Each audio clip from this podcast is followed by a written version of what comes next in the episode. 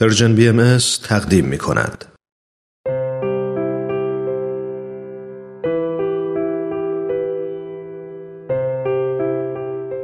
صد پرسش صد پاسخ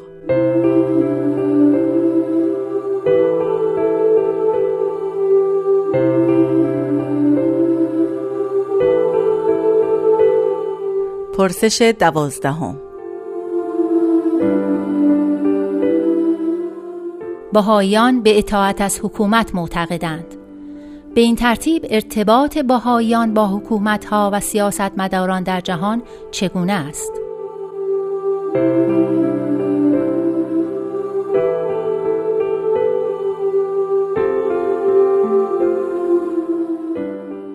با سلام فعاد جوهری هستم در مورد سوالی که مطرح شد در آثار بهایی بسیار ذکر شده. بهاییان در مملکت هر دولتی ساکن باشند باید به امانت و صدق و وفا رفتار نمایند. اطاعت از حکومت در تمام دنیا برای بهاییان جزو اهم وظایف اونهاست.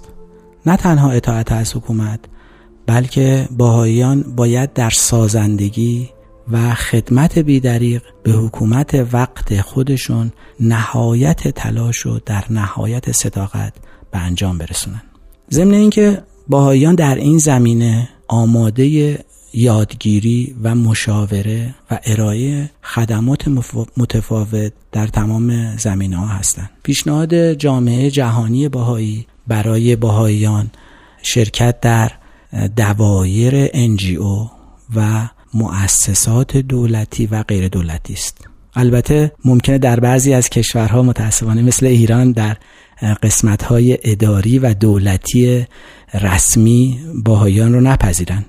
ولی باهایان باز هم باید با تمام قوا در نهایت صداقت و امانت داری به خدمت به هم خودشون در کشور مقدس ایران بپردازن اطاعت از حکومت در دیانت باهایی واجبه. ولی باید در نظر داشته باشیم که این اطاعت شامل امور روحانی و شخصی فرد نمیشه. مثل تغییر اعتقاد بالاجبار. مثلا اگر حکومتی اظهار کنه که شما حق ندارید بگید باهایی هستید ما نمیپذیریم. یا در امورات شخصیه فردی مثل خوندن نماز یا گرفتن روزه یا اینکه ما رو اجبار کنن به اینکه به هم نوع خودتون محبت نکنید. نمی‌تونیم. اینا از احکام قطعی و لازم الاجرای دیانت باهایی که حکومت نمی‌تونه اونها رو تغییر بده. البته همونطوری که می‌دونید باهاییان در بسیاری از نقاط دنیا در امور محیط زیست تربیت و خب رسیدگی به زعفا و سایر اموری که ممکنه عامل اصلی سازندگی اجتماعی باشه مشارکت های رسمی با دوایر دولتی دارن. از اونها دعوت میشه که در بسیاری از کنفرانس های ملی که در کشورشون برگزار میشه شرکت کنن و نظرات اونها رو جویا میشن برای بهبود در زمینه هایی که الان ذکر شد.